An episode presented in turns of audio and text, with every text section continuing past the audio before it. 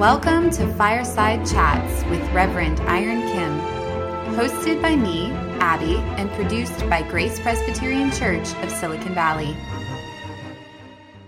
Iron, how are you doing? I'm doing great, Abby. How are you? I'm doing okay. It's been a heavy couple of weeks, so I'm glad to be on this podcast and just get to process things with you today. A lot to talk about and a lot to process. Definitely for all of us, I think just uh, the emotional weight of the past few weeks, watching the protests, everything else going on. Yeah, it's been pretty hard. Yeah, for our listeners, we at the Grace staff have been pretty busy the last couple weeks just trying to think about ways that we can support racial conversations at Grace and that we can be talking about systemic injustice at church. We don't want it to just be a secular conversation. So that's one reason we're here today. What are we working towards today, Iron? I think instead of talking about racism and personal acts, let's focus on systemic corporate impact of racism in our society. What does the Bible have to say about it, if anything? That's what I want us to think about today. Big topic, big topic. I've seen so many secular takes and secular articles on race. Many of them have been incredibly well thought out, showed a remarkable degree of depth and consideration for the things going on in our society today. But I do want to have a space where I can tackle these topics from a uniquely Christian perspective.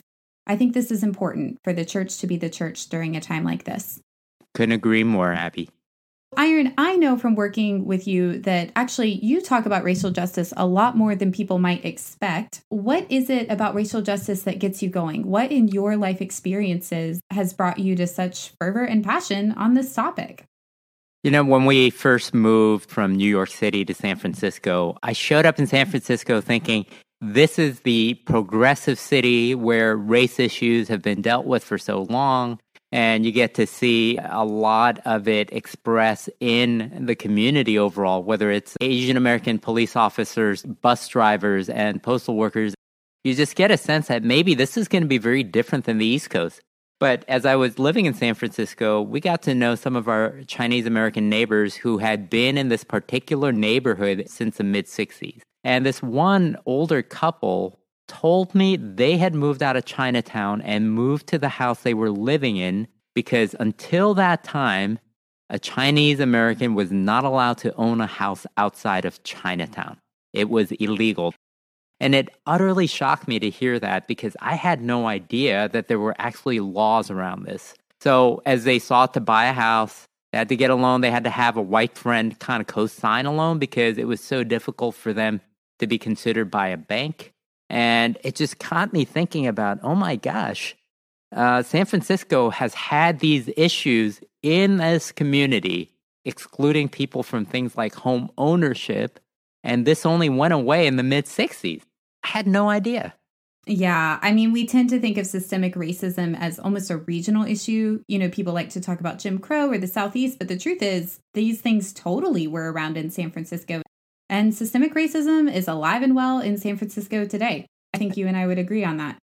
Yeah, and I think, you know, what was shocking was okay, if San Francisco is this very progressive place and they only dealt with this in the 50s and 60s, people just generally went along with the exclusion and the marginalization of people of color because you had this same redlining in Bayview Hunters Point, which is where the vast majority of African Americans lived. So if you don't say anything, you just go along with this, you're just kind of supporting the system.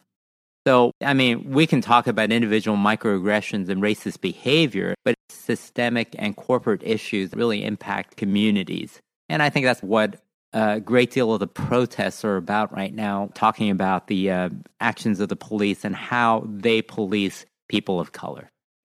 There's much more discussion today, I think, than ever before about going along with really you're talking about being complicit.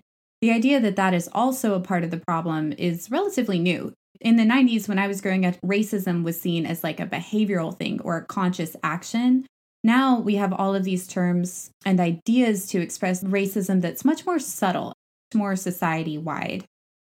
And, you know, some people are not going to be tracking with us, feeling like, wait a second, are you saying, although I haven't done anything racial or I'm not excluding people from their homes, that somehow I have a responsibility to this, I think it's hard for us to get our hands around. the question becomes okay, so what do you want me to do about that? And I think that's a fair question. Hopefully, it's one that we'll get to by the end of the podcast. To be clear, we're not trying to heap guilt. We have no fingers to point. Iron and I see ourselves as a part of these systems also and understand that we also bear the guilt common to all humanity here. And that's exactly why we want to talk about these things from a Christian perspective. So let's start there. I've read a lot in the last week or so, but what does the Bible have to add to this discussion, Iron? That question is core. The Bible actually has a lot to say about corporate sin, especially around race. I mean, you look at Paul's letters, Ephesians, Galatians, it's all about race. How can the many different cultures actually live together as one in the church? Even in the early stages of the church, you go to Acts 6, when a diaconate is finally created, we're told that a complaint by the Hellenists rose against the Hebrews because their widows were being neglected in the daily distribution of food. So the church had a system of caring for widows. And somehow the Greek speaking women were being overlooked and the Hebrew women weren't. There was a racial component in all this, so the church has been dealing with this and addressing this for thousands of years. The Bible actually has a whole lot to say about this because I don't think anybody was excluding Hellenistic women on purpose, but there was something set up in such a way that somehow they got overlooked and the church decided to address it. Does that make sense? Yeah. I like that the scripture uses that term neglected because it's a really passive verb. It's not saying that they were persecuted, they were neglected, which is another more subtle form of oppression. So I see exactly why you're pulling that sample. What do you take from that? I mean, there's something corporate going on here, right? It's larger than one person, it's not an individual act. But what's beautiful about what happens in Act 6 is the church gets together and says, oh, yeah, this is not right. We're going to address this. So they set up all these systems. They get more leaders who have Hellenistic names who become the first deacons of the church to make sure people are cared for. They begin to address this. So there's a corporate aspect and a responsibility we have to care for one another well. And that also means we bear corporate guilt if we fail to do this. And that's pretty hard for us to hear. And I like this case study of the Hellenist widows because you're talking about corporate guilt, but you're also talking about corporate repentance, right? Once yeah. the sin was named, people got together, they included Hellenist leadership in their body so that they could spot the problem more easily moving forward. They worked to address it. It's really a story of hope and redemption, of God working in people's hearts collectively to address an issue. And I think that's exactly what we're praying for in America, in the church right now. Yes, yes, absolutely. I mean, part of what has to happen and what took place in Acts 6 is the racial and cultural differences were recognized. I mean, they didn't deny it, they didn't say it did not exist. Because sometimes when we do that, we overlook some of the hurt or the neglect. It's one thing for us to say, hey, it exists out there, but to recognize it's a part of our system has to be the beginning of it is pretty important. Mm, cultural and racial differences can't be ignored, they have to be dealt with.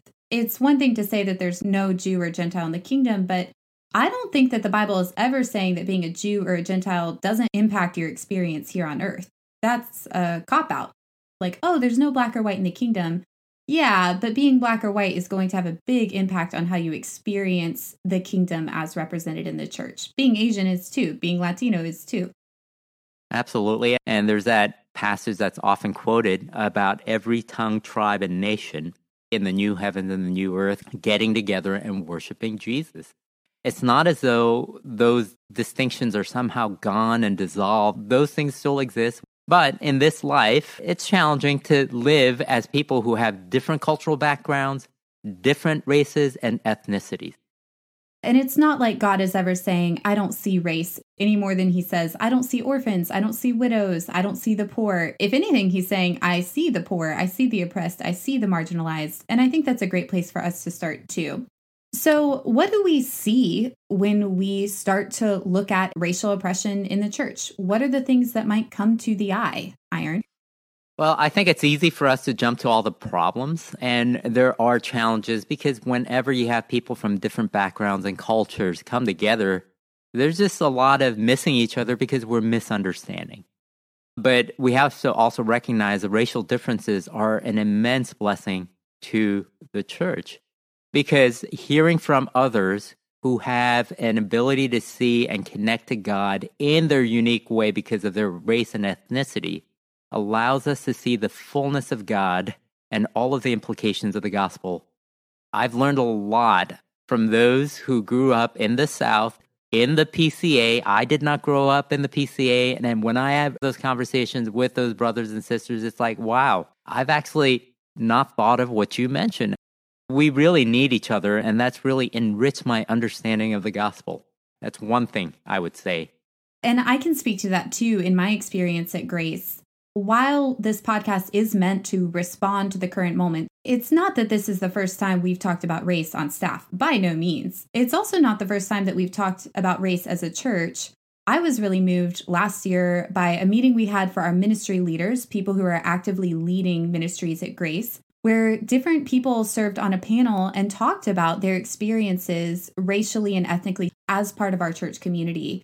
It was incredible. And people are still talking about that a year or two later because the range of experiences was so remarkable. And there was just so much learning to be had in those short and very personal narratives that people shared. So we're excited to be doing more of that here at Grace moving forward and really carry on the work that's already begun here. Iron, I have a question for you. If I'm sitting here and I'm thinking about corporate responsibility, I mean, that's a term you're circling around over and over in your answers. My first thought, honestly, is okay, so how am I responsible for that exactly? I didn't personally or intentionally do this.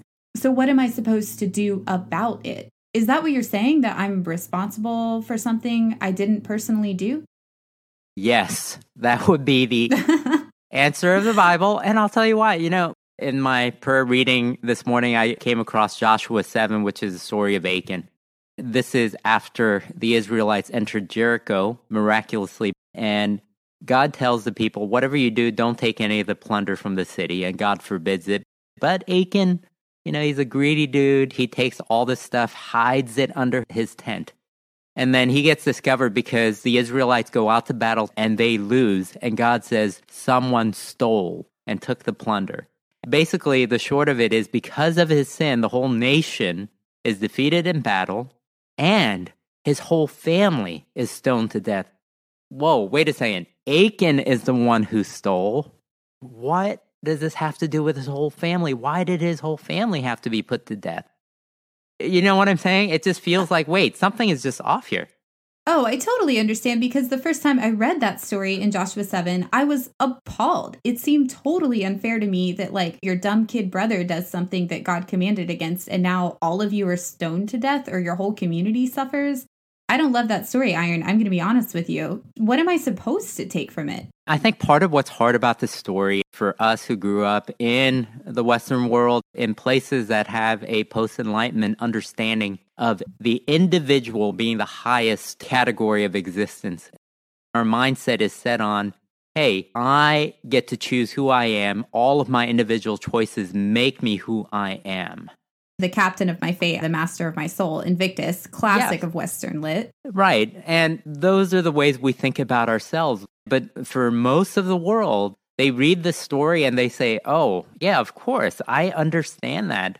Because your identity is not just tied to you yourself, what you do for your job, what you choose to do. They understand there's a corporate piece to all of this. Our family and our nation bears responsibility. Why? Because they were meant to keep you from becoming the thing that Achan became, right? So your family participates in the guilt. This is how people think about it. Oftentimes you'll hear people say, Oh, you brought shame on your family because they understand the responsibility and guilt is collective. Mm, so you're saying that the guilt is shared because everyone had a hand in producing that character in the person. Is that a fair snapshot of what you're saying? Yes. And they understand each other is so tied together. You can't just say, I'm a separate person from all of this, and who I am is separate from my family. And our Western notion of this is considerably less developed. I think I agree with you. But you know where we do see it and where we do intuitively understand this is on the therapist couch. Because how many Westerners spend so much money and time, and God bless them, they should, trying to figure out the ways that their parents and grandparents impacted them. And this is something the Bible anticipates, right? The sins of the father are visited upon the third and fourth generations. So yeah. that might help us all access this collectivist mindset that is so key to understanding systemic racism and corporate sin here in America today. Right, right. And I think, you know, most people around the world understand you're a product of your family and your culture. All of those things are intertwined. And so Joshua 7 is saying there is a corporate responsibility for the family. And it's not all negative because sometimes that's a positive thing, right? Good things come from a family or a community, and you can also take credit for it. Uh, I yeah. like this part better, Iron. Uh, there's there's lots of good things that can come from being part of a family or a community. Do you remember a couple years ago when Crazy Rich Asians came out in the movie theater and uh, every uh, Asian person was like, Have you watched Crazy Rich Asian? They were so proud. Oh my gosh. Yes, I remember because I saw it with your wife who alternated between pointing out Iron, I'm ashamed to say it, but attractive men on screen. I love Grace Kim. And then like weeping profusely every five minutes she was having a different emotional reaction and i loved it it was my favorite movie i've seen in theaters with the best company in a long time it's true. Everybody was super proud of that film i think. Especially there was like a local connection right? Oh. kind of fun trivia. Yeah i mean the director of the movie his family owns the chinese restaurant that's at the corner of Arosadero and el camino. I think it's chef chu. I think that's the one. Chu's. Yeah. Yeah, I, I think that's right. And so every time I've been there too, it's like, oh, even as a person from Palo Alto, I get to have a little slice of this, even as a white person. It was a big deal, right? And for the Asian American community, it was like a shared success. Our people have a successful movie that features Asian American actors. And you know, Abby, I've probably asked you this question before, but have you read the book Pachinko? Oh my gosh. So Charlotte Kim, Iron's daughter, and I can look at each other and just say, Have you read Pachinko? And both of us burst out laughing because there was a month of Iron Kim's life where every time I saw him, he'd be talking about something super unrelated, like my expense reports, and then be like, Oh, by the way, Abby, have you read Pachinko? It's a great book. 25, 30 times. What was going on with you in that book, Iron?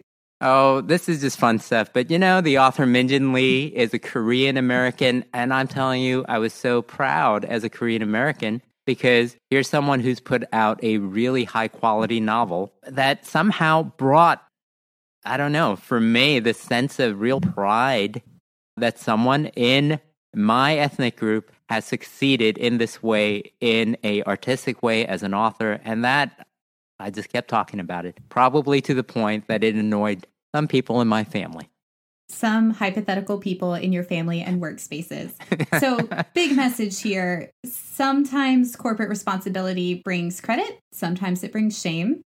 Iron, I have a joke for you. Why did the Israelites all have to take Tylenol? I have no idea because they were all aching. Get it? that joke has layers. A lot of corporate oh, responsibility gosh. implied in the punchline. so, you know, one person can make us all ache. Yeah, that's mm. very true. Very true. Very true. But, you know, it's not just corporate responsibility because you start thinking about um, just the nature of salvation. And this has a huge corporate piece because in Romans 5, Paul says something incredibly shocking that we are actually responsible for, every single person, and condemned for what our first parents, Adam and Eve, did. And he tells us you're responsible for something you did not do. You're guilty just for being a human being. That, that is a mind blowing statement he makes. Yeah, I've never totally understood that. So I think it's good to unpack it. There's other verses that say things like you were born into sin or oh, Psalms, right? In iniquity my mother conceived me. Mm. Do I have that right? Yeah. And that's hard for me too cuz honestly when I hold a baby, I'm like, I don't know, doesn't look like a sinner to me, pretty cute. So what theologically is even going on here? Theologically, the technical term is imputation of sin. Sin is passed to us before we even act. We sin because we are sinners, not because we start off as a blank slate and somehow our first sin makes us sinners. So Paul is saying, and this is why it's so important that he says, you know, for all have sinned and fall short of the glory of God. His point is look, before you even sinned, Before you even committed your first sin, you were already guilty. And the way that works is because of your corporate connection to Adam and Eve. Yeah, I don't know, Iron. People call the Bible the good news. This sounds like bad news to me. Well, you got to have that bad news because then Paul brings in the good news, which is the connection to Jesus, right? Think about how salvation works. You can be saved not because what you have done, right? But because of something someone else has done, Jesus, and you receive all of the benefits of that by faith in him. The whole structure of the gospel is based on this corporate connection and intertwinedness of relationship.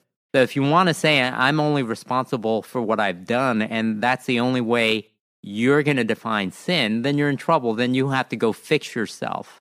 But the gospel is saying, well, you can't fix yourself because some of the sins have been a part of who you are even before. And in the same way, you are saved not by what you did, but because you are connected to someone else, and that's Jesus. To say nothing of the fact that that argument rests on the notion that we are capable of perceiving our individual sin. So I understand what you're saying. Like, if you're going to say it's all about individual responsibility, very Western perspective, then fine, you can talk about individual sin, but you certainly then also have to deal with the fact that you're incapable of individual salvation. I see what you're building here. Yeah, so I think this is why it's so important to understand at the heart of salvation, you need to see it doesn't come to us just by what we do. It's not something we earn. It comes through our union with Jesus. It's corporate and mediated. It's at the heart of the theology of the Bible. What it says about us, about the human race, how sin happens, how salvation happens. It is corporate. And because of our Western individualism, we have a hard time actually understanding and seeing this. It makes sense then, too, why so much of the biblical language around salvation rests on the language of family, right? It's not about individual redemption totally. It's also about kind of a community redemption or a kingdom building or a new nation. There's so much talk about this that we can totally blow by if we're being too individualistic. So I get the corporate thing. We're all in this together. The sins of our community are also the sins of the individual. The sins of the individual are the sins of our community. But what does corporate guilt or corporate sin actually look like in our world today? What are some of the practical ways that we see this theological truth playing out? Well, Abby, I think systemic injustice, racial injustice, we have to recognize sinful condition of ourselves impacts and shapes the system we live in and inhabit, and that makes the world happen, right? So things like housing, education, those are two areas we've talked a lot about in the past. Whether one gets a job or not, gets a loan at the bank, how a criminal is dealt with or a potential criminal, all of those things, these systems are impacted by sin. So let's begin there. What is really, really hard about this is when systems exclude and marginalize people on the basis of race, even though most of these individuals in the system are not intentionally trying to do it, it is still happening. There's an interplay between the role of the individual, the system of racism that that role creates, sort of society wide, and then how that system is experienced by a given individual. So, I hear what you're saying individuals aren't usually intentionally trying to contribute to oppressive systems, but we're a part of the system. And that's how the Bible often talks about oppression of the poor. It is referring sometimes to individuals who take advantage of the poor or oppress people racially. Like you yourself can oppress the poor. But sometimes it's referring to not just individuals, but an unjust system that has developed over time that is keeping justice from taking place in someone's life. And God is saying, no, no, no those things need to be dismantled and made to look more and more like my character. Proverbs 13:23 An unplowed field produces food for the poor, but injustice sweeps it away. It's not that anybody cares if the poor take from an unplowed field, they're just trying to make it, but there are systems of injustice that are a personal, that are not attributable to any one individual that sweep it away. Yeah, I think you're right. The Bible is talking about systemic injustice many a time. So then as a pastor, how have you seen this play out in the church? You know, the the first ministry I did during seminary and post was in Philadelphia in the early 90s. And I was in an immigrant church, a Korean American church that was a mix of professionals, And a pretty large segment of the church had small businesses in Philadelphia. And in the early 90s, there were a lot of racial tensions between Korean business owners and the African American community. You can think back to Rodney King, LA riots. All of that is the background of what was taking place here. And there was a tragedy in our church where we had two members shot and killed at their businesses by African Americans in inner city Philadelphia. It was just a terrible and tragic time. Um, oh my um, gosh. Yeah. Iron, I am so sorry. Yeah, uh, it was it was one of those horrific moments of racial tension being experienced in a in a really traumatic way in the community because violence had rung out in so many ways. And watching the reactions of the people in the church, I began to understand something. The Korean American business owners were saying, you know what? We're not racist people. We are being accused of discrimination against African Americans, marginalizing them, seeing them as dangerous. They can't come into our stores. That's what they were saying. Okay. And I remember we had this meeting at the church. It was like a Wednesday night uh, worship or prayer meeting or something. And there was a discussion about how the church needs to respond. The leaders in the church, the pastors and elders, wanted to go the route of strengthening our relationship with other African American churches we already had relationships with. They wanted to seek understanding and let the gospel bring healing to this racial divide. And there was one deacon who got up and he was really angry about this. And he was saying, you know, African Americans were stealing from our stores, they're violent. They murdered two people from our church. We're just trying to make a living. We have to deal with racial insults being looked down on every single day. And now you want us to go and do this thing with the African American church. Obviously, he was saying a lot of this out of a place of hurt. He saw himself just as a victim only. A lot of the Korean American store owners didn't see they were also part of a system. They made their money in the African American community. Some people had this glass uh, set up so that you could protect yourself, but it made the African Americans who came into the store like, hey, you see us as dangerous. They weren't involved in the community. They weren't giving back. They took the money they earned and moved out to the suburbs. So it was a lot of tension and a lot of mistrust. And my point in all of this, Abby, is the Korean American community as much as they were victims, they were also part of the system. And until they started understanding this and recognizing their place and hearing from the African American community and building bridges, that healing was not going to happen. Man, I mean, that's quite the case study. And it's super complicated because I usually think of Korean American shop owners as like the victims. And it's weird to think that some of these people are wearing both hats, right? So, yes. was there meaningful heart change in the end? What happened? Anything related to systemic change is not going to show up in a day or two, or a week or two, or a month or two. It's never going to be fully resolved. But what the church has to do is continue the work of being the church, building bridges, wrestling through these questions, saying, hey, how do I look at my own self and recognize what I have contributed to this reality? why is there so much brokenness in this relationship? These things aren't going to get fixed overnight, but it's about long term engagement and process and prayer. And you just can't do this one little thing and say, okay, we're done and we fixed it. This is the hard part about systemic issues. And what the church did was continue on this journey, and they knew this was going to take a long time. Even after I left to go off to grad school, they were continuing to work at this. I mean, life isn't like a 90s sitcom episode, right? Where there's like a very special message at the end and then everything's resolved.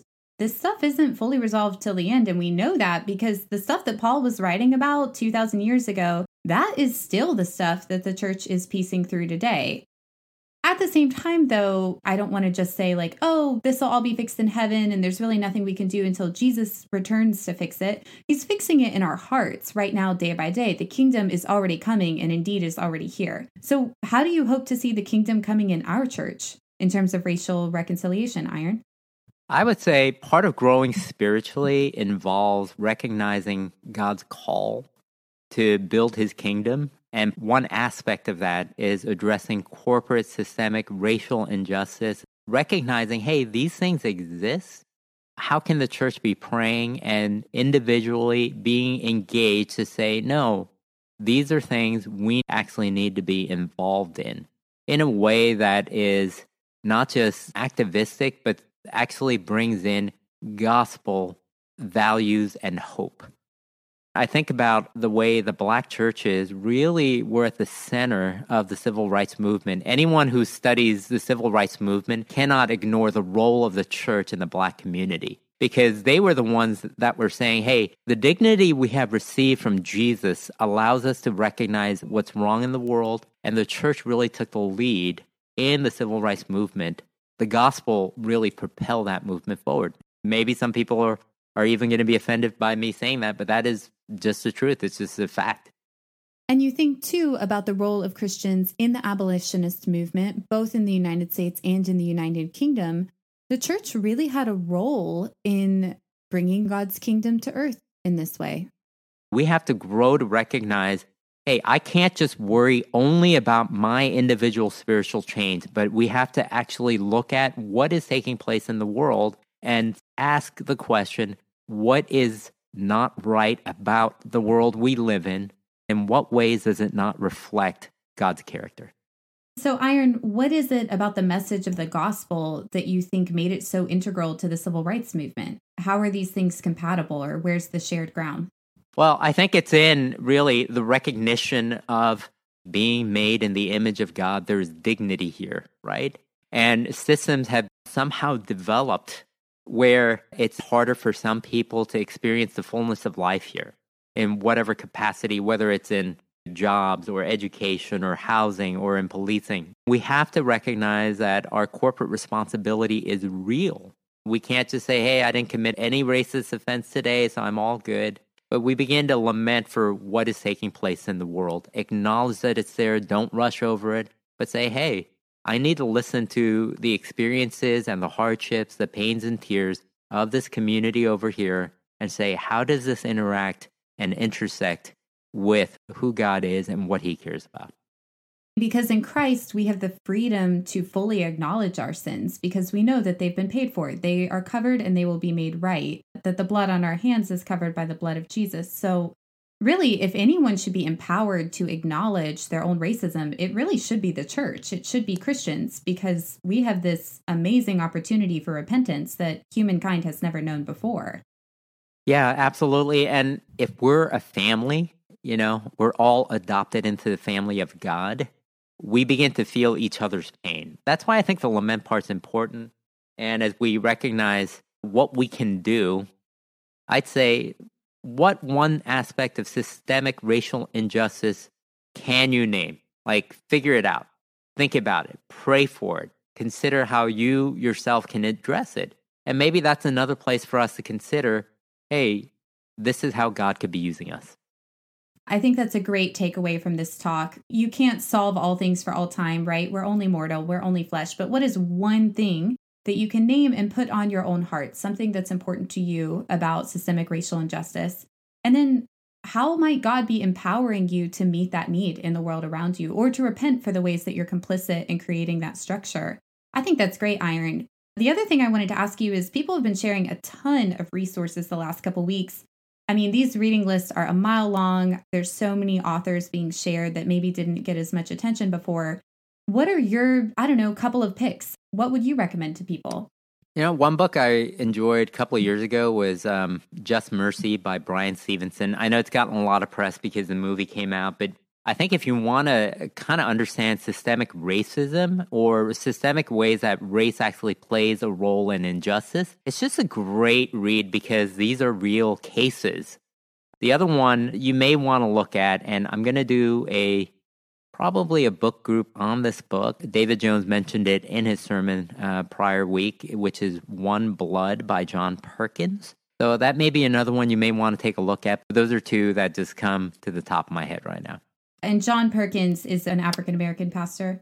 Is that correct? African American, very involved during the civil rights movement, and has done a tremendous amount of reconciliation ministry. So, if you're looking for somewhere to start, those might be two places to consider. Iron, I'm glad we can talk about this together openly and honestly. I also would like to add for our listeners of course, we have limitations in perspective. Of course, we have our own implicit biases, and some of those maybe have been exposed on the podcast today. I don't know. You're like a 75 year old Korean American. I'm like a vibrant 20 something Southern white American. You know, we have limits, Iron. Would you agree? Oh, yeah. I approach this podcast with much fear and trepidation, Abby, for all the reasons you said. Yep.